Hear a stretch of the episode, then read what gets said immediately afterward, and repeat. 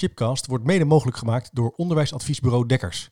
Excellent onderwijs voor iedereen. Welkom bij Chipcast. Voordat we gaan beginnen wil ik graag Managementboek.nl bedanken voor de plezierige samenwerking. Managementboek.nl is al jaren dé plek waar ik mijn vakliteratuur bestel. En we zijn in het kader van Chipcast een leuke samenwerking gestart. Op www.managementboek.nl slash chipcast vind je een overzicht van de boeken die de revue passeren in de Chipcast afleveringen. Neem dus snel een kijkje op www.managementboek.nl slash chipcast. Welkom bij Chipcast, waar ik op zoek ga naar ongewone antwoorden en nieuwe perspectieven op vragen die mij bezighouden. Leuk dat je luistert naar weer een nieuwe aflevering. En in deze podcast ga ik in gesprek met Jaap van het Hek. Jaap van het Hek heeft samen met Lijken van Os een boek geschreven, Onmacht. Onmacht in samenleving en organisatie. Een ontzettend interessant boek, bijna een soort filosofieboek over wat onmacht eigenlijk is. Zij zeggen het is het onvermogen om grip te krijgen op ons onvermogen. Doordenker, maar wel heel treffend omschreven. En zij verkennen in dit boek de taaie en moeilijk pakbare en niet eigenlijk te hanteren veranderingen die ontstaan als fundamenten van ons samenleven en organiseren gaan schuiven. Dat staat in ieder geval op de achterkant. Het is een heel interessante verkenning, bijna een soort filosofieboek. Maar het interessante eraan is dat ze ook de relatie leggen met de praktijk van alle dag. En wat er buitengewoon in, mooi aan is, is dat Jaap van het ook heel veel jaren ervaring heeft als organisatieadviseur. Hij is in allerlei organisaties geweest, heeft daar advies over geschreven, heeft veranderprocessen begeleid en kan dus ook met voorbeelden en illustraties dit concept van onmacht heel mooi duiden. Ehm, ik zou zeggen, veel luisterplezier. En check ook zeker even de website www.chipcast.nl voor wat meer achtergrondinformatie als het gaat over het boek, linkjes die interessant zijn en dat soort dingen. Tot de volgende keer. Ja, leuk eh, om elkaar eh, online te ontmoeten. Welkom in de uitzending. Dankjewel, vind het ook leuk. Ja, ik heb er naar uitgekeken. Eh, we gaan het hebben over een, een bijzonder leuk boek, een bijzonder mooi boek, Onmacht. Onmacht in samenleving en in organisatie.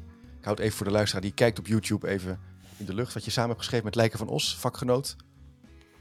We hebben al uh, verschillende mooie boeken geschreven over werk organiseren, over veranderen.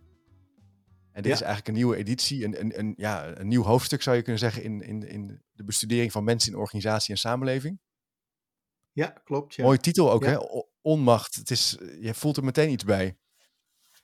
Ja het is, het is eh, we hebben in het begin eh, ook geweldig zitten zoeken naar definities bijvoorbeeld van onmacht. En eh, kwamen eigenlijk dan weer op, eh, op andere woorden als machteloosheid eh, of iets dergelijks. Maar eigenlijk vonden we ook geen goede definities, ook niet in de literatuur. Dus het is eigenlijk heel gek. Er is ongelooflijk veel over macht geschreven. En er zijn Ja. ook wel van die boeken of, of lezingen of wat dan ook over macht en onmacht. Maar dan zie je vaak dat, eh, dat onmacht een soort afwezigheid van macht is. Eh, en, wij denken dat het eigenlijk veel Ja. meer is als je naar de gevoelswaarde kijkt. Dus ehm, eh, uiteindelijk hebben wij als definitie gekozen, zeg maar zelf, ehm, dat onmacht het onvermogen is om vat te krijgen op je onvermogen. Dus het is eigenlijk gelaagd. Ja. Ehm, Ja. Je, je, je- Dus het is ook een gevoel. Eh, eh, eh, ja. Ja, nou ja, het, het, het, het, is heel individueel. Althans, je voelt het individueel. Maar een van de, van de eh, belangrijke inzichten door het schrijven is eigenlijk dat het vaak wel individueel voelt, maar lang niet altijd individueel ontstaat. Hè, maar dat het ook vaak ontstaat in situaties die maatschappelijk zijn of die relationeel zijn, waardoor je eigenlijk, eigenlijk Ja. geen vat kunt krijgen op waar je geen vat op kunt krijgen. Ja, dat, zou je natuurlijk ook, dat, dat, dat zien we natuurlijk ook wel veel in organisaties terugkomen. Dat mensen soms zeggen in de wandelgang van ja, ik wil wel, ik wil wel meedoen met deze transitie. Of ik wil het wel anders doen op deze school. Maar ik heb toch het gevoel dat ik niks in de melk te brokkelen heb. Of dat het al besloten is voor mij. Hè? Eh, ik mag niet meedenken. Eh, dat soort type eh, reacties moet ik dan aan denken. Een gevoel van er is een trein in beweging en ik kan niet echt meedoen. Ja. Eh, maar ik weet ook niet zelf hoe ik me toe kan verhouden. Ja, nou ja, dat, dat is eigenlijk een soort van. eh, eh, ja, dat is die individueel gevoelde onmacht. En, Ja. die met de situatie samenhangt. Ehm, Ja, En, ehm, en dan kun je als buitenstaander nog wel eens het idee hebben van, nou joh, maar spreek je dan ook eens een keer uit, hè, of iets dergelijks. Eh, eh, misschien kan er wel Ja, veel meer dan je denkt. Ehm, en, en soms is dat natuurlijk ook zo, maar in sommige gevallen hebben mensen natuurlijk razendscherp in de gaten dat het vrij kansloos is om te proberen er vat op te krijgen. Eh, nou is dit boek veel meer dan een, eh, een, een- bril eh, voor organisaties, maar ook een verkenning van onze samenleving. Uh, jullie kijken ook naar hoe macht en onmacht eigenlijk functioneert en betekenis krijgt in onze maatschappij vandaag de dag. En nu leven we natuurlijk ook wel in een hele bijzondere tijd. In het coronatijdperk mogen er allerlei dingen niet. Ja. Uh, we hebben natuurlijk een avondklok bijvoorbeeld. Uh, en, en ja, dat, is dat ook. Zie je, hoe kijk jij daarnaar, naar deze tijd? Zijn mensen ook. Heeft het ook met macht en onmacht te maken? Ja, nee, volgens mij. Uh, kijk, ons, ons boek kwam uit uh, in maart. Uh, precies op het moment ja. dat de eerste golf begon te ontstaan. Dus ja, de, de, de georganiseerde boekdoop viel ook gelijk in het water. Die kon niet doorgaan vanwege de maatregelen. Dus qua timing was het, een boek over onmacht heel bijzonder. Um, maar we, we hebben het inderdaad ook vooral vanuit een maatschappelijk perspectief uh, benaderd, het onmachtvraagstuk, omdat we zo ongelooflijk veel onmacht in de wereld zien, in de samenleving zien. Um, we zien het ook in organisaties, ja. maar dat zijn geen uh, los van elkaar staande fenomenen. Sterker nog, organisaties kun je zien als hele belangrijke hubs, zal ik maar zeggen, in de samenleving. Die, die, die zijn daar onderdeel van. Ja. Dus allerlei maatschappelijke ontwikkelingen vind je ook terug in organisaties. En omgekeerd, ontwikkelingen die in organisaties uh, uh, ontstaan, uh, komen weer terug in de samenleving. Dus het, het, zijn een beetje gescheiden denkwerelden, maar ik denk dat het eigenlijk ongelooflijk nauw met elkaar samenhangen. Ja, interessant. Dus jij zegt eigenlijk ja, hoe de wereld functioneert, dat zien we ook terug in bedrijven en in, waar mensen samenkomen. Dat zijn gewoon plekjes waar groepen mensen ondernemen, werk maken, lesgeven. En daar kan je dus parallellen tussen zien. Tussen, nou ja, je kunt zelf zeggen, het ja. is de wereld. Het is een van de, van de plekken de wereld, waarop ja. de wereld zich manifesteert. Is in organisaties. Ja, ja. ja. Uh, maar je kunt ook heel en nou is, kijken. Uh... Ja? Oh nee, ga je gang, ga je gang. Ja. ja, nou je kunt ook heel erg kijken bijvoorbeeld naar het, uh, uh, wat de regering doet rondom zo'n crisis. Is het managen van een vraagstuk. Uh, en je kunt dus ook kijken naar Rutte en de jongen en, en noem maar op als managers van de, het land Nederland. en hoe doen ze dat eigenlijk? Ja. en leiderschapsvragen en dat ja. soort vragen die je in organisaties ook hebt, zie je daar dus ook. Goh, interessant. Dus uh, het is de wereld. Hè? De, de, organisaties zijn de wereld. En je kan naar de, naar, naar, naar de coronacrisis kijken als een managementvraagstuk, een leiderschapsvraagstuk. Ja. Wat zien we dan? Als, je nou, als we nou door die bril kijken van macht en onmacht. Um, hoe zou je dan kijken nu naar, naar deze periode waarin we in leven? Uh, ja, je hebt al een beetje de, de, het, woord neoliberalisme, hè? marktwerking. Dat is natuurlijk heel sterk. Uh, zijn termen waar, we, waar ik dan aan moet denken. Ja, nou kijk, dat, het, neoliberalisme, hè, um, dat hebben we inderdaad als een centraal begrip, uh, als een van de begrippen in ons boek uh, gebruikt. Dat is eigenlijk het idee dat we allerlei ordeningsvraagstukken in de wereld kunnen oplossen door de markt. Uh, en door marktmechanismes. En, en dus hebben we ook in de afgelopen decennia talloze overheidsorganisaties marktachtig georganiseerd. of hebben we allerlei nutsvoorzieningen uh, naar de markt gebracht, elektriciteitsbedrijven en, en noem maar op. Um, vanuit het idee, de markt is reuze efficiënt en een mooi neutraal mechanisme. En dat is op zichzelf, uh, zit daar nog wel wat in ook.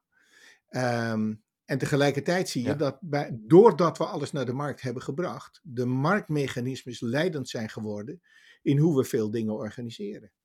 Dus bijvoorbeeld, uh, als het nou gaat over IC-capaciteit, dan is die IC-capaciteit zodanig ingeregeld dat die echt op het optimum van de marktwerking zit. Namelijk, we hebben, weet ik veel, duizend bedden of zoiets ja. in Nederland. En dat is in een stabiele, normale situatie precies genoeg. Want ieder bed dat leeg staat, is natuurlijk zonder geld. Um, dus heb je ook geen overcapaciteit op het moment dat zo'n crisis als die coronacrisis uitbreekt. Um, en vervolgens kom je dan dus geweldig in de knel te zitten, omdat je alles strak en uh, efficiënt hebt ingeregeld. Want dat is wat de markt doet. Dat dwingt die ja. concurrentiemechanismes enzovoorts, dwingen je tot dit soort super-efficiëntie. En dat is dan een super-efficiëntie die gebaseerd is op een steady situatie. Dus als je kijkt naar de bankencrisis een tijd geleden, dan zie je iets soortgelijks. Die banken waren ingeregeld, inclusief hun beleggingsbeleid en noem maar op, op een stabiele situatie. Op het moment dat die situatie uit die stabiliteit raakt, zakt de zaak geweldig uh, uh, door het ijs. Uh, nou, dat zie je in zekere zin bij onze zorg nu ook gebeuren, hoewel daar ook wel weer wondertjes worden verricht in improvisatie. Maar we zijn er eigenlijk niet op ingericht. Ja. Nou, dat marktmechanisme is even richting onmacht, want dit is een soort ehm, uh, ja, wat zou ik zeggen, onmacht van het systeem zelf.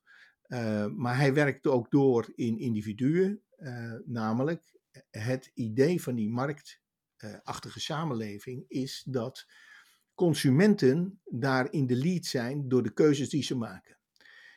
die dwingen als het ware producenten om de goede spullen te leveren tegen zo goedkoop mogelijk en noem maar op. Dat is die efficiency van die markt.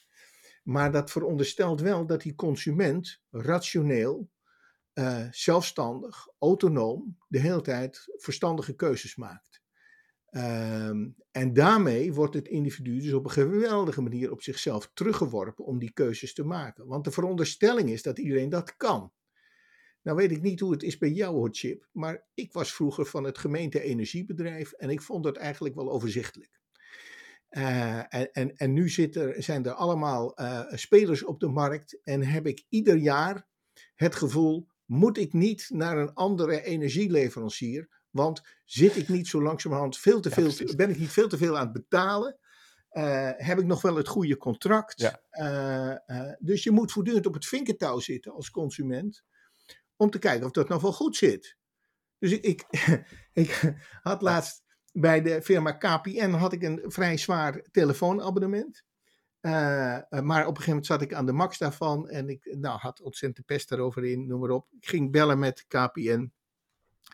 En toen bleek dat ik een, een nieuw abonnement kon krijgen met veel meer bandbreedte, uh, maar voor een derde van de prijs. Uh, en dat betekende, en, en ja. ik, dat werd mij verkocht als, nou, bof komt, buitenkansje voor je. Maar ik dacht, dan heb ik dus al een hele tijd veel te veel betaald. En dat gevoel dat je voortdurend genept ja. wordt, uh, dat maakt mij, zou ik maar zeggen, ja. behoorlijk onmachtig. Uh, en het ankert dus op die veronderstelling dat die individuen van die geweldige keuzes maken. Dat is, en dat is de snack, zou ik maar zeggen. Zo ja. richten we ook onze organisaties in hoge mate in. Dat die individuen dat allemaal kunnen. Zelfstandige, autonome professionals die uh, het allemaal zelf heel goed kunnen uh, uitvogelen. Dat en dat kan heel, niet iedereen. Het gevoel wat je ook bij krijgt dat het ook het kan niet en je wordt er ook onrustig van. Ja. Dus dat voorbeeld van dat KPN-abonnement of dat, dat energie-abonnement, dat herken ik helemaal. Je bent eigenlijk constant dan bezig van ik moet iets. Um, want ik, ik, ik zit hier niet op. En, en het is ook het idee dat die marktwerking dus in zichzelf goed is. Dat dat eigenlijk de moraal en de ethiek is. Dat je dat ook moet doen voor de laagste prijs. Of uh, om, om uh, overstappen, want dat is beter. Um, je zou je natuurlijk kunnen afvragen of die marktwerking eigenlijk überhaupt wel een moraal heeft. Of een idee heeft van wat goed of fout is. Nou ja, het neutrale van de marktwerking is dus ook het uh, amorele ervan, zeg maar even. Hè, het, het, er is natuurlijk ja. geen moraliteit, ja. anders dan de, nee. de uh, moraliteit van aandeelhouderswaarde of iets dergelijks. Nou, daarvan zie je natuurlijk ook dat, weet ik veel, de verschillen tussen rijk en arm, of de enorme macht van ja. techgiganten, of nou, allemaal van dat soort dingen, zo langzamerhand behoorlijk ontwrichtend zijn voor de samenleving en onmacht veroorzaken. Ja. ja. Als je dan een bruggetje maakt, even, misschien een groot brug, maar toch even naar een, naar een organisatie of naar een universiteit, waar je dan zou kunnen werken. Daar zie ja. je eigenlijk dat mechanisme ook, ook functioneren. Meer studenten, en, ja. uh, want het moet, uh, er is meer vraag, meer inschrijvingen. Maar aan de andere kant niet meer docenten. Dus je moet dan in één keer met meer, meer studenten in een mindere tijd begeleiden. En ja. dat moet dus ook efficiënter en sneller. Daar moeten nieuwe eh, manieren voor komen. En er ontstaat ook een, redenering dat het eigenlijk altijd wel efficiënter en, en, slimmer en handiger kan. En dat is ook natuurlijk, dat zet ook wel weer het Sterker nog, er worden, er, er worden ja. ja. nou, maar daar worden ook vaak voorschoten opgenomen, zeg maar. Hè? Dus bij de grote drie decentralisaties van het Rijk naar gemeenten, jeugdzorg en dat soort dingen, uh, werd, werden de bezuinigingen op voorhand ingeboekt. Uh, hè, dus er ging minder geld over dan het Rijk zelf beschikbaar had toen ze het zelf nog deden. Um, En het, er is, is dus een voortdurende uh, dwang en drang om zuiniger en strakker te werken. En ja. ja. universiteiten worden gefinancierd op basis van aantallen studenten. Wetenschappers worden afgerekend op uh, aantallen publicaties. En dan gaat het eigenlijk dus niet eens meer om de kwaliteit of de waarde van dat onderzoek. Maar om de vraag of het gepubliceerd is in een A, een B of een C-tijdschrift. Um, dus we hebben allerlei mechanieken, allerlei prikkelmechanieken in, in het werk gezet om mensen te sturen. En uh, ik vind het dus niet gek dat de, de optelling van al die prikkels leidt tot korte lontjes, tot overprikkelde mensen. tot mensen die het idee ja, hebben ja, dat ja. ze niet aan al die prikkels meer kunnen beantwoorden. Dat ze tekortschieten. En dat is dus ook een, een, een naar gevoel. Het doet een beetje denken aan toen ik ooit, uh, of ooit ging studeren, las ik het boek van Ad Verbrugge, Cultuur op Drift. Daar schreef hij ook al iets over dat die die enorme marktwerking die effect heeft op mensen en die mensen eigenlijk onrustig maakt en verbindingen uh, uh, kapot maakt, waardoor mensen eigenlijk ook een beetje op zichzelf teruggeworpen raken. Um, want je, in deze tijd is het wel natuurlijk belangrijk, ja, dat marktmechanisme en dat liberalisme. Je moet wel, ja, een huis wil je kopen, je moet, je moet het zelf doen, hè? Je, het leven lang leren als plicht, hè? Um, je moet ja constant professionaliseren. Je moet meedoen in veranderingen in de organisaties. En als je niet meedoet, ja, dat is ook wel een ingewikkeld verhaal. Ben je ook een lastig persoon. Dus het zet ook druk op mensen. Nee, sterker nog, het is, het is voortdurend druk. Uh, er wordt voortdurend, voortdurend druk, druk ja. uh, uh, uitgeoefend. Ehm, ehm, ja, dus dat is het mechaniek. In de politiek ook. Het gaat om het opbouwen van druk. Als je Hugo de Jonge hoort, als je goed naar zijn teksten luistert, dan veronderstelt hij dat het opbouwen van druk beweging veroorzaakt. En dat, er dan, eh, dat de dingen dan in beweging komen en dat het verandert. Je kent misschien ook wel de, de staande uitdrukking zo ongeveer van onder druk wordt alles vloeibaar. Uh, dat was een, ja. uh, ooit een vakbondsman die dat uitriep. Ehm, en dat wordt nu vaak gebruikt. Hè, van als je nou maar veel druk op zet, dan komt het wel in beweging. En ik kwam er laatst achter dat dat natuurkundig volstrekte onzin is. Namelijk, onder druk wordt alles vast. het wordt helemaal niet vloeibaar. Ja, ja, ja. Uh, dus het is in de natuurkunde onzin. Maar ik denk dus in de samenleving in zekere zin ook. Druk verlamt ook, zet ook vast. en maakt dus helemaal geen beweging, maar zet, nou ja, zet de dingen ook op hun plek. Ja, hoogstens kan je denken, ja, mensen, gaan mensen gehoorzamen. Dat, dat, dat, dat gevoel heb je er dan wel misschien bij. Als je, zegt, als je dat zo hoort, dan denk je, nou, dan moet ik dat maar doen of zo. Hè? Maar dat is natuurlijk niet de beweging die je misschien wil. Nou ja, voor een deel willen organisaties natuurlijk gehoorzaamheid van hun, uh, hun uh, medewerkers. Ja. ja. Um, ja. Maar de, de, kijk, een, een, andere paradox die hier een beetje mee samenhangt, is dat organisaties uh, steeds ingewikkelder worden. Dus de primaire processen, hoger opgeleid personeel, in, organisaties ja. functioneren in ingewikkelder samenleving. Dat geldt ook voor het onderwijs, maar dat geldt voor allerlei organisaties. Steeds meer taken en, en, noem maar op. En dat betekent dus dat het management steeds minder kan overzien wat er eigenlijk precies moet gebeuren. Vaak ook niet alles van het vak meer afweet dus waar vroeger een hoofdonderwijzer misschien de beste onderwijzer was, uh, uh, zie je tegenwoordig dat, uh, weet ik veel, bestuurders van, van onderwijsinstellingen soms zelf helemaal niet uit het onderwijs komen, om maar eens wat te noemen. Dus die, die hebben een ander vak en die hebben een afstand tot dat primaire proces. En wat die dan ook doen, is vervolgens roepen: jongens, maar dat, daar moeten jullie de oplossing voor vinden. Want zij, hij kan het zelf niet meer. Dus hij zegt dan: Ik doe een beroep op jullie professionaliteit. En ik wil ook over zelfsturing en allemaal van dat soort dingen. Professional in the lead, bedenk het maar. Omdat hij zelf die managementvraag niet meer kan beantwoorden, legt hij hem naar beneden. maar niet altijd met het, daarbij passende instrumentarium. Ehm, en ook daar ontstaat dus onmacht, omdat je dan geacht wordt, bijvoorbeeld als docent of als team of wat dan ook, uh, uh, vraagstukken op te lossen. Maar die moet je misschien soms oplossen met andere teams of andere docenten. Maar uh, ja, als dat niet lekker gaat in die samenwerking, dan, dan weet je het ook niet meer. En als de hiërarchie dan in zekere zin afwezig is, omdat hij heeft gezegd: jongens, los het nou even zelf op, jullie zijn toch volwassen mensen en noem maar op. Dan, ja, dan ja. ontstaat daar dus ook allerlei onmacht in dat soort situaties. Ja, dat, dat, dat, is heel herkenbaar, dat idee van naar beneden delegeren. Hè? Dus zeggen van ik stuur op de randvoorwaarden en ik laat de, prof, de professionals aan zet.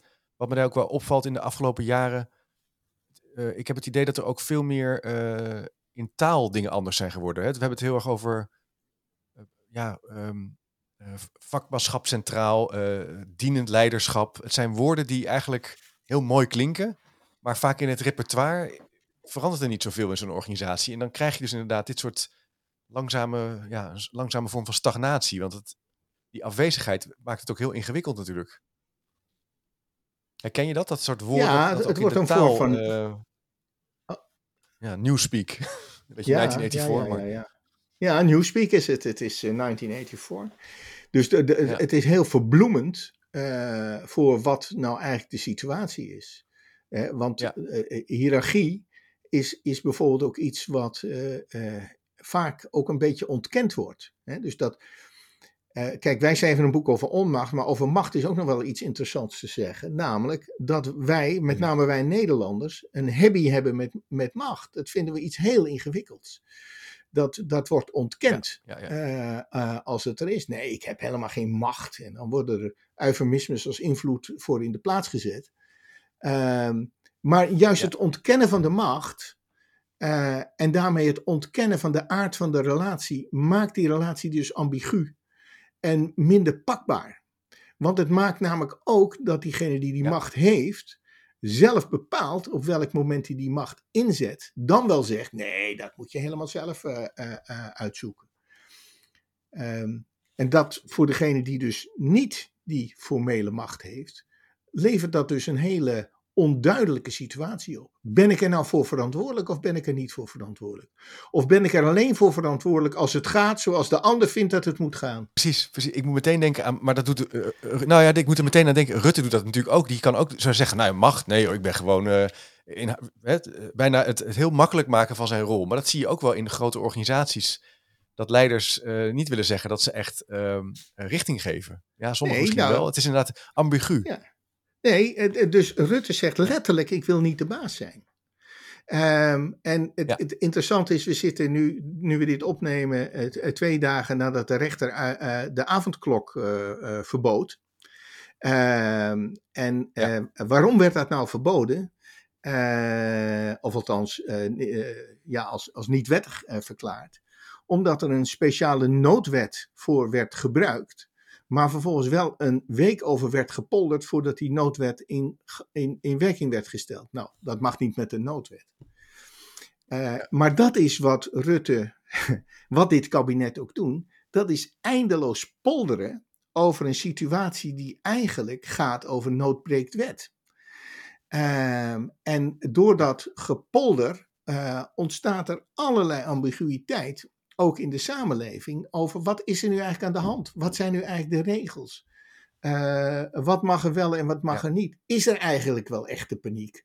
Of uh, is het maar een beetje, uh, weet ik veel wat, uh, iets, iets van de regering die ons wil onderdrukken of god mag weten wat. En dat, dat komt volgens mij voor een deel... Ja, een beetje complotachtige... Door, ja. ja, door, door en dat virus te willen bestrijden en de economie open te willen houden en de kinderen naar school, en dit en dat en zus en zo. En al die ennen, die maken dat de, de, de richting van het beleid ongelooflijk ambigu is. En, en dus ook ruimte ja. creëert, en dat is natuurlijk ook helemaal Rutte, Rutte's ideologie, voor eigen afwegingen van mensen. Uh, in, in die zin is het ook heel interessant dat de eerste lockdown nog intelligent werd genoemd en de tweede niet meer. He, dus er zit een veronderstelling in laten de mensen het zelf maar uitmaken. Nou, voor een stuk ging dat ook goed. Ja. Uh, een tijdje bij die eerste lockdown. Maar uh, ja, op een gegeven moment zie je dus ook dat er een hele hoop mensen zijn die niet zo volwassen en weet ik veel wat zijn, dat ze zich aan die maatregelen houden. En dan moet je toch wat. Ja, ja dat, dan moet je zeker wat. Ik, ik zou het wel interessant vinden om hem daarmee uh, een nieuw thema te verkennen rondom dat onmacht, wat jullie ook verkennen in het boek. Um, wat ik zelf, ik, ik ben, zit er ook nog volop in denken, maar ik ga het even proberen te omschrijven. Je zou kunnen zeggen het doorgeslagen sociaal constructivisme. Dus het idee dat um, het het postmodernisme uit vanuit de filosofie en later het sociaal constructivisme gaat uit van niet zozeer één waarheid, maar een verbinding van mensen die door te communiceren tot een bepaalde vorm van tijdelijke waarheid komen of een tijdelijke werkbare overeenkomst.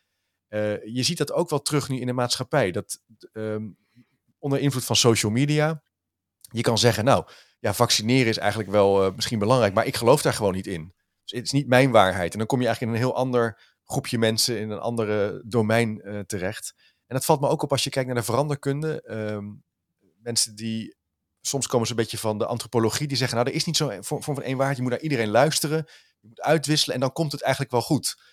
Uh, herken je dat? Dat is een, een beweging waar, waar, we eigenlijk aan het wegbewegen zijn van één soort waarheid en daarmee ook um, wegbewegen van het overdragen van cultuur of een vorm van waarheid vanuit wat we vroeger wisten? Ja, ja, ja, ja, ja. Ja, dat, het, het, zijn, het zijn een paar dingen tegelijk, uh, denk ik. Dus je hebt aan de ja, ene kant ja. dat, dat hele idee van objectiviteit, wat eigenlijk uit de verlichting uh, komt, als uh, iets, hè, de wereld ligt buiten, die kun je leren kennen en je moet gewoon goed onderzoek doen en dan kom je erachter.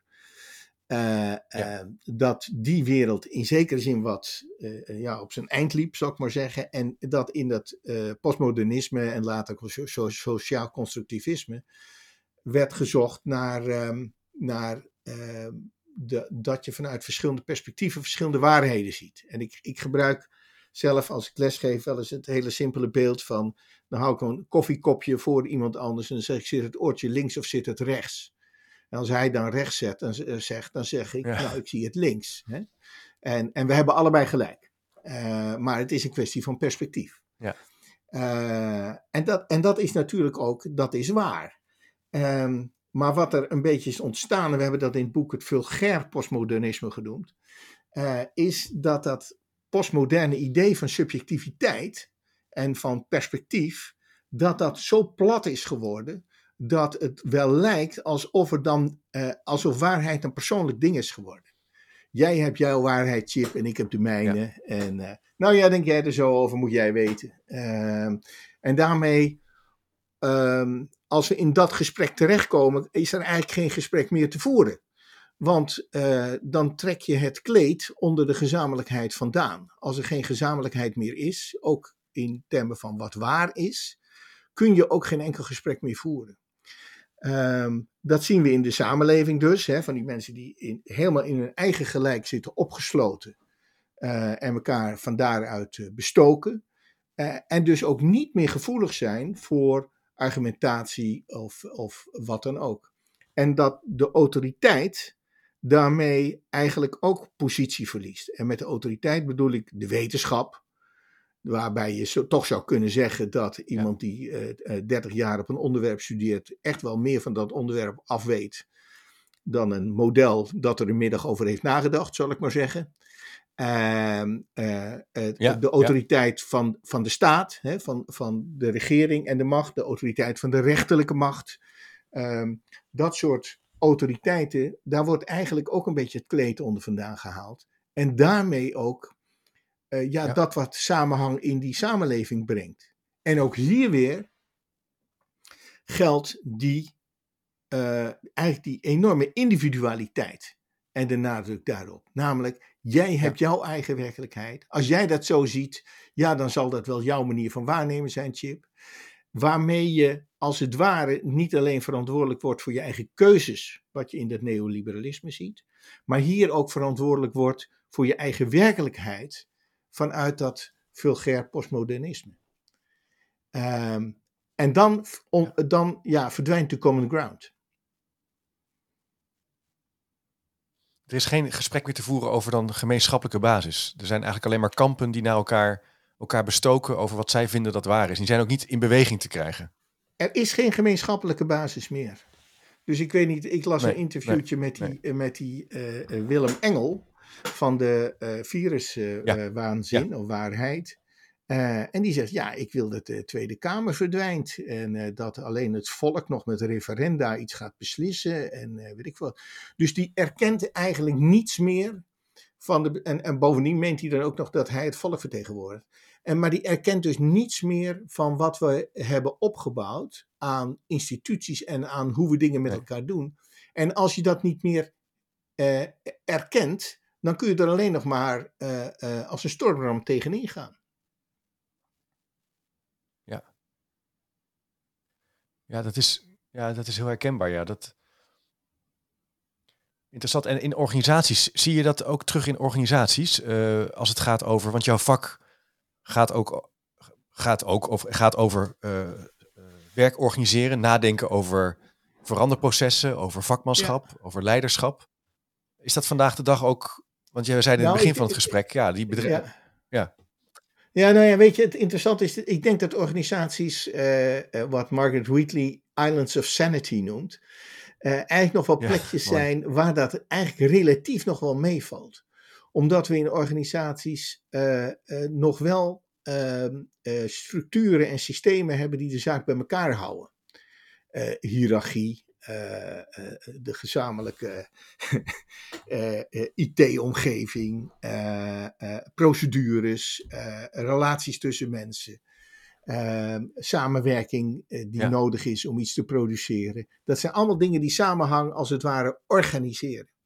En die daardoor um, zoveel verbinding eigenlijk maken dat het, dat het in zekere zin misschien wel wat meer immuun is tegen dit soort uh, uh, postmodern uh, subjectivisme, zeg maar eventjes.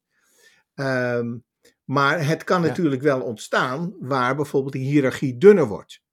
Dus als je nou ziet dat um, bijvoorbeeld in het sociaal domein allerlei organisaties met elkaar moeten gaan samenwerken, samenwerken rond de cliënt of iets dergelijks, die dan centraal moet staan. Maar allemaal vanuit hele verschillende perspectieven en belangen en achterbannen en uh, uh, dat soort dingen zijn georganiseerd, dan komen dus die verschillende systeembelangen komen uiteindelijk bij elkaar op de plek waar professionals samen een probleem moeten oplossen, bijvoorbeeld rond die cliënt. Maar zo zitten ingesnoerd in hun eigen systeem dat het dus heel erg lastig is om bewegelijk te zijn ten opzichte van collega's die in een ander systeem zitten ingesnoerd, om samen dan nog het derde systeem, namelijk die cliënt, centraal te kunnen stellen. En daar gaat het wringen en trekken en doen. En zie je dat mensen uh, voortdurend eigenlijk in loyaliteitsconflicten zitten, uh, omdat ze voortdurend regels moeten overtreden waar ze op zichzelf best loyaal aan zouden willen zijn. Maar je kunt niet aan alles tegelijk loyaal zijn.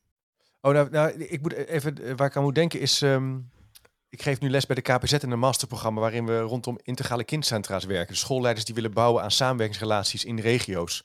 Tussen bijvoorbeeld de uh, voorschoolse opvang, bibliotheek, zorg en welzijn. En daar zie je ook de lastigheid dat je eigenlijk wordt afgerekend of aangesproken wordt op individuele doelstellingen. Maar dat je eigenlijk daar bovenuit moet proberen te stijgen en samen moet komen op plekken die er nog niet zijn.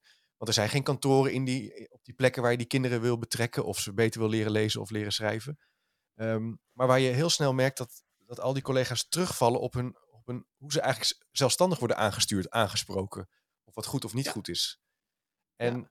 dat schrijven jullie ook in jullie boek van die, individu hè, die focus op die individuele prestatie verkleint eigenlijk het collectief, de collectieve kracht die je met elkaar hebt. Dus dat is een hele lastige paradox waar je in terecht komt. En dat zie je ook wel. Soms komt het ook natuurlijk wel nieuws voor. Dan schrijnende gevallen in de jeugdzorg. Dus vaak zijn er dertig partijen rennen om zo'n familie heen. Uh, maar niemand handelt ja. uiteindelijk. Nou ja, of iedereen handelt wel, maar dan voor een deel tegen elkaar in vanuit verschillende werkelijkheden, ja, zal ik maar zeggen. Ja, beter gezegd. Uh, verschillende opvattingen over wat dan goed is in deze situatie. Uh, dus precies. ik denk dat mensen in het algemeen verschrikkelijk hun best doen. Maar dat we in het organiseren van zulke ingewikkelde constructies het mensen heel moeilijk maken om goed te werken en ook goed samen te werken. Want dat is het punt wat je aanraakte. ehm, ehm, dat er wordt in de organisaties in dat hele individualiseren eh, zo'n beroep gedaan op de voortreffelijkheid van individuen. Dat er bijna de paradoxale situatie ontstaat dat daardoor de keten eigenlijk niet zo sterk wordt. Dus je kunt zeggen, een organisatie functioneert dankzij het feit dat er samenwerking is.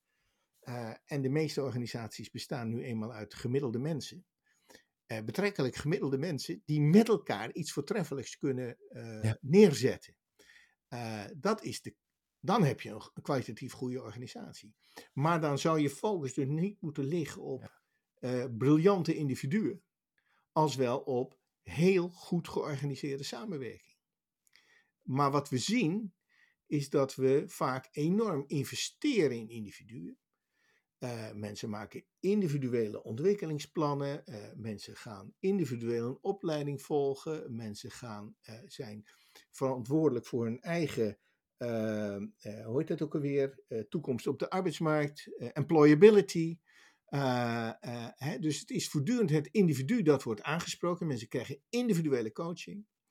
Eh, terwijl de, de, Ja. de vraagstukken vaak samenwerkingsvraagstukken zijn. Heel interessant. Dus ik, ik moet denken aan een eerder gesprek wat ik heb gevoerd met Gert Biesta, hoogleraar onderwijskunde. Die, daar hebben we het gesproken over een leven lang leren. En die signaleerde eigenlijk ook een, een beweging waarin het leven lang leren, hè, dat is een, een- een maatschappelijk politieke keuze om ja, mensen een leven lang te ondersteunen in hun professionele ontwikkeling. Zodat je diploma's kan halen, gecertificeerd kan raken als je nog geen mbo hebt of wel een mbo hebt. En die zei van ja, het is eigenlijk ook langzamerhand aan het economiseren. Dus het is niet zozeer meer een recht als wel een plicht. En je bent nou eenmaal een watje als het je niet lukt. En je bent sterk als het je wel lukt. Ja. En het is heel sterk gericht op het individu. Waarin we eigenlijk allerlei. Eh, waarin we ook het leren ook economiseren. En terwijl eh, eh, het leren, dat is een, lastig, een lastige spanning waar je in terecht komt. Daar moet ik ook hierbij aan denken, wat jij nu omschrijft. Over dat Ja, sterke ik- individuele ge- gerichte ontwikkelen. Ja. Ja, individueel gericht en, en vaak ook nog enorm gericht op de, op de productie. Dus ik vind het, ik, ik kom Ja. niet zo vaak in het onderwijs, ik kom er wel eens af en toe. Maar ik vind het fascinerend dat bijvoorbeeld in het MBO eh, een enorme focus ligt eh, op de arbeidsmarkt. Leren gaat over succesvol zijn op de arbeidsmarkt. Eh, terwijl ik denk, nou, eh, werken is een belangrijk deel van je leven, maar het is niet je hele leven. Valt er over dat andere deel van het leven niks te leren dan? Hè, maar de, de, de, focus zit geweldig op, ja, de economie moet vooruit, het bruto nationaal product moet hoger. Wanneer, wanneer doen we het goed als Nederland? Nou, als de economie 0,6% is gestegen. En dat is natuurlijk een hele eenzijdige eh, benadering van iets wat oneindig veel rijker en ingewikkelder is. ja, inderdaad. Het is natuurlijk sterk gericht op het beroep. Hè? Het, eh, het, het leren voor een beroep. Eh, Ja. lasser worden, eh, verpleegkundige worden. En jij zegt eigenlijk, er is nog wel meer te zeggen over leren. En over professionaliseren. Ja, Ja, het, eh, eh, eh, laat ik zeggen, ik, ik denk, werk helpt erg om gelukkig te worden, maar een goede relatie ook, om maar eens wat te noemen. Maar krijgen we dan ook Ja. relatieles op school? Nou, ik, ik denk het niet, hè? Ja. Of dat gebeurt een beetje nebenbij, namelijk geen ruzie maken, maar daar valt natuurlijk best wat over te leren. Of burger zijn. nou helemaal. naar in burgerschap, nou dat is natuurlijk wel een, een vak wat nu langzaam Ja. wat meer een, een plek ging. Maar wat me ook eh, triggert in ons gesprek is, is wat jij zegt van ja, ehm, die vraagstukken die in, die in onze maatschappij leven, die hebben ke- sterke ketens nodig. Groepen mensen die gezamenlijk vanuit een gemeenschappelijk belang kunnen optrekken. Eh, dus dan zou dat ook een onderdeel moeten zijn van professionaliseren en, en, en, en leren. En dat is wel een interessante eh, agenda om verder te verkennen in het onderwijs, maar ook natuurlijk als je het hebt over ja, andere termen als management development of eh, leiderschapsontwikkeling of veranderen. En dat systeem eigenlijk veel Ja. meer proberen te, te, te, te bestuderen en proberen invloed op te nemen. Dat kan misschien ook wel het gevoel van onmacht verminderen. Want het is natuurlijk ook, we, we- we hebben het over, onder andere over jouw boek en het gaat meanderen daar zo heel mooi omheen. Maar ik dacht ook wel, ja, je wil je natuurlijk niet onmachtig voelen. Je wil natuurlijk je graag wel bekwaam voelen en lekker voelen. Zeker. Ehm, dus, eh, daar- Nee, hoe dus- kunnen we dus- daar, hoe kunnen we, ja, Ja, nou ja, aan, aan, om, het, het fijne van onmacht is dat het evident iets is wat je niet wil. Dus het is, het is niet iets waarvan je kunt zeggen, nou, er zitten ook leuke kanten aan of zo. Dat, uh, hè, dat, uh, althans, ik heb ze nog niet ontdekt. Dus, dus onmacht zou je zo, zo weinig mogelijk of zo klein mogelijk of wat dan ook uh, willen hebben. Dat is, denk ik, ja. universeel belang of zo. Um, dus het is de moeite waard om te kijken of je die onmacht kunt verkleinen. En ik denk dat veel van de ja. onmacht uh, uh, het ontstaat door, dat doorgeslagen, door die doorgeslagen individualisering, die zowel een gevolg is van, uh, ja, maak hem toch nog even groter, hij is zowel het gevolg van, die, van het neoliberalisme, van die economie waarin je alles in je eentje moet doen, als van het postmodernisme waarin je ja. ook nog verantwoordelijk bent geworden voor je eigen werkelijkheid, als eigenlijk ook nog voor de hele ontwikkeling van de digitale samenleving, waarin je ook uh, online een individu bent. Uh, en op je individualiteit ja. wordt aangesproken. En je eigen netwerken onderhoudt enzovoort. En dat zijn dus allemaal vormen van individualisering. Die allemaal een druk leggen op jou als individu om het goed te doen. Nou, de, dan zie je in de social media ook nog een keer om je heen. Dat eigenlijk alle anderen het voortreffelijk doen. Want mensen laten nu eenmaal hun voortreffelijke kant op die social media zien. Jij zelf weet dat het bij jou toch een stuk minder tuurlijk, rooskleurig ja. is dan wat je daar ziet. Dus dat geeft al het gevoel van, nou, ik sta 2-0 achter of iets dergelijks. Um, en, dan, en dan vervolgens moet je dus voortreffelijk functioneren in alle opzichten. Hè? In, je, in, je, in je werk en in je relatie en Ja. een goed huis. En nou, wat we allemaal niet voor maatschappelijke druk op mensen leggen om succesvol te zijn. En de meeste mensen lukt dat dus niet. Dus die voelen zich een loser. Uh, en of het nou precies de meeste zijn, weet ik eigenlijk niet zeker. Maar in ieder geval veel mensen voelen zich een verliezer. Denken, ik schiet tekort. Het ligt Ja. aan mij uh, dat het uh, niet lukt. Maar hele eenvoudige wiskunde vertelt ons dat er nu eenmaal meer verliezers dan winnaars zijn. Dus ik weet niet, als je een, een tennistoernooi uh, organiseert, dan heb je heel veel verliezers nodig voor één winnaar. Um, en dat is natuurlijk uh, in, in de samenleving, zolang we die zo enorm competitief organiseren, is dat ook zo. Je hebt heel veel verliezers nodig voor een paar winnaars. En dat is Tuurlijk. wat we met elkaar organiseren. Ja. En dat creëert dus onmacht. Dus we, um, op het moment dat je dingen dus, uh, dat we erin zouden slagen om mensen wat meer uit dat individualisme te bevrijden, denk ik dat we een belangrijke stap zouden maken. En dat klinkt abstract, maar eigenlijk uh, weten wij allemaal dat in sommige andere, veel andere culturen trouwens, de club, de familie, uh, een, van een veel groter belang is dan het individu. Ja. En dat wij, zeker wij in Nederland, maar ook in Amerika, Engeland, het individu op zo'n enorm voetstuk hebben gezet. Dus het moet gewoon een stuk van het voetstuk af. Nou, ik, het is een heel interessante gedachte om ook eigenlijk afscheid te nemen van het idee van een competitie en een eeuwige strijd. Er zijn natuurlijk ook wel voorbeelden van groepen mensen, netwerken of organisaties die zeggen, ja, we willen het anders doen. Hè. Ik, ik moet denken, ik heb ooit een jaar geleden de oprichter van Schoon Gewoon geïnterviewd. Dat is een schoonmaakbedrijf waar alle schoonmakers eigenaar zijn en in kleinere clubjes zitten, groepjes van 20, 25. En die hebben met elkaar gezegd, ja, we willen niet uh, steeds uh, moeten aanbesteden en voor, voor 4 euro of 4,50 euro per uur werken. We willen gewoon beter salaris, leuk werk doen. We houden ons van ons vak. En die man heeft dus een beweging opgericht van mensen die dus uh, zich kunnen ontwikkelen en ontplooien en nog ook eens beter, beter verdienen. Dus dat is ook nog interessant. Economisch le leidt het ook tot meer, als je het, al, als je het al in een wedstrijd zou houden. Maar die stapt dus heel duidelijk uit die wedstrijd. Ja. En dat is volgens mij een ja. heel interessante, uh, vind ik een hele interessante gedachte in dit gesprek. Van kan je, dat, kan je een, een, nieuw, een, een nieuw spel maken in plaats van het huidige spel blijven doorspelen? Nou ja, dat, dat, lijkt mij, dat lijkt mij ook dus erg de moeite waard om, om daar naar te zoeken. En, en in zekere zin ja. zie je het natuurlijk nu ook maatschappelijk wel ontstaan. Het gevoel van dat de manier waarop we de dingen geordend hebben, de belangrijkste paradigma's, eigenlijk een beetje ons op een dood spoor brengen. Dat er echt iets anders ja. moet. Uh, ja. hè, dus je ziet zelfs de VVD opeens roepen dat het grote bedrijfsleven wel wat minder kan. Nou, dat is toch echt ja. uh, uh, heel bijzonder dat ze dat vinden. En, um, ja, en dus, zelfs VNO-NCW met een groene agenda. Ja. Zeker. En, en er is een, een of andere roundtable in Amerika van, de, van de grootste bedrijven, waar de CEO's met elkaar ook zeggen: kunnen wij niet af van shareholders value?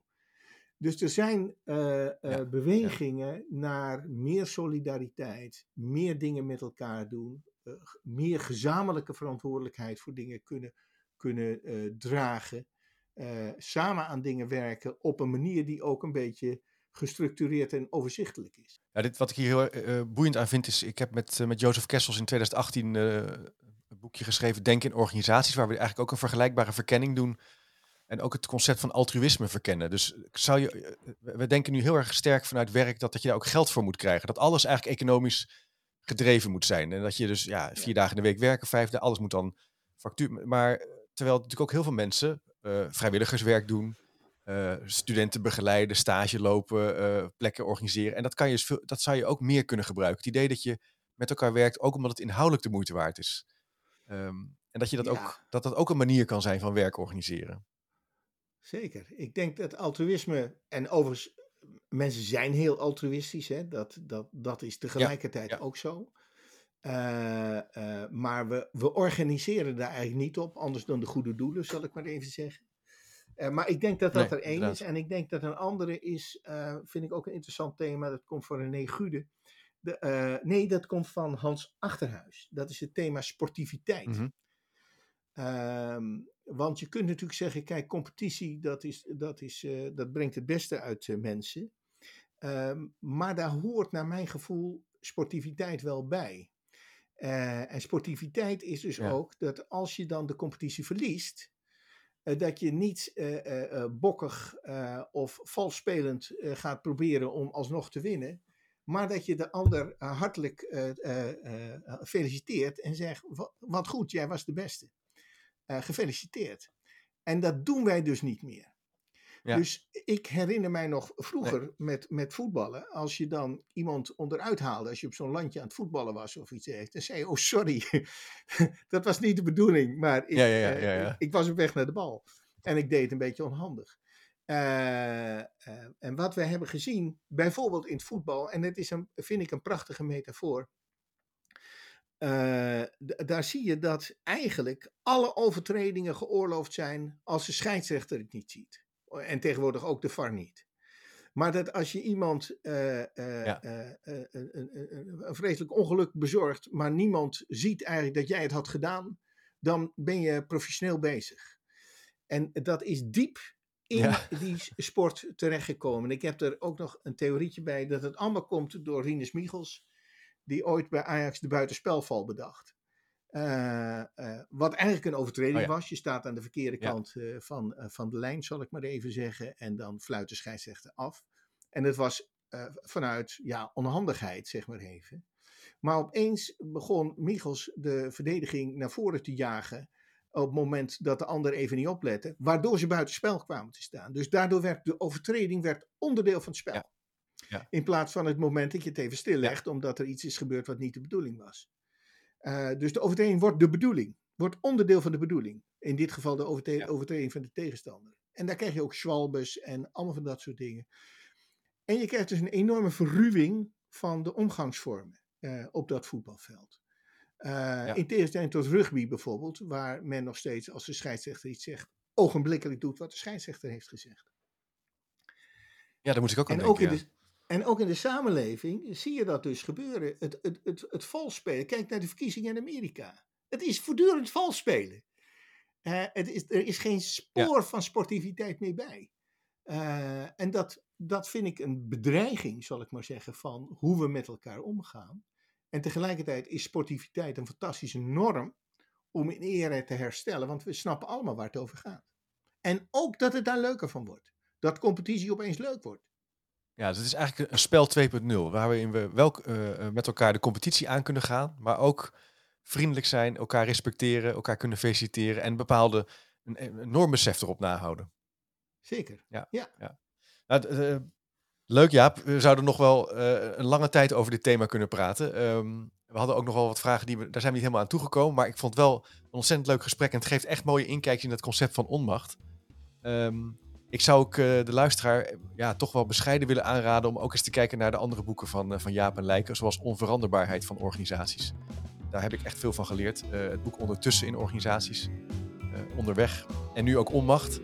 maar veel meer dingen die ze schrijven. ik zal de links van de blogreeks die, die Lijken en Jaap schrijven ook even op de website zetten op chipcast.nl. Daar kan je ook nog even naar kijken. De links naar de boeken ook. Jaap, bedankt voor, uh, voor het leuke gesprek en je tijd. Vond het ook heel leuk, uh, Chip. Dankjewel ook. Ja, ja heel gaaf. En uh, ik zou zeggen tot de volgende keer. En we gaan ermee verder met het boeiende thema. Heel goed.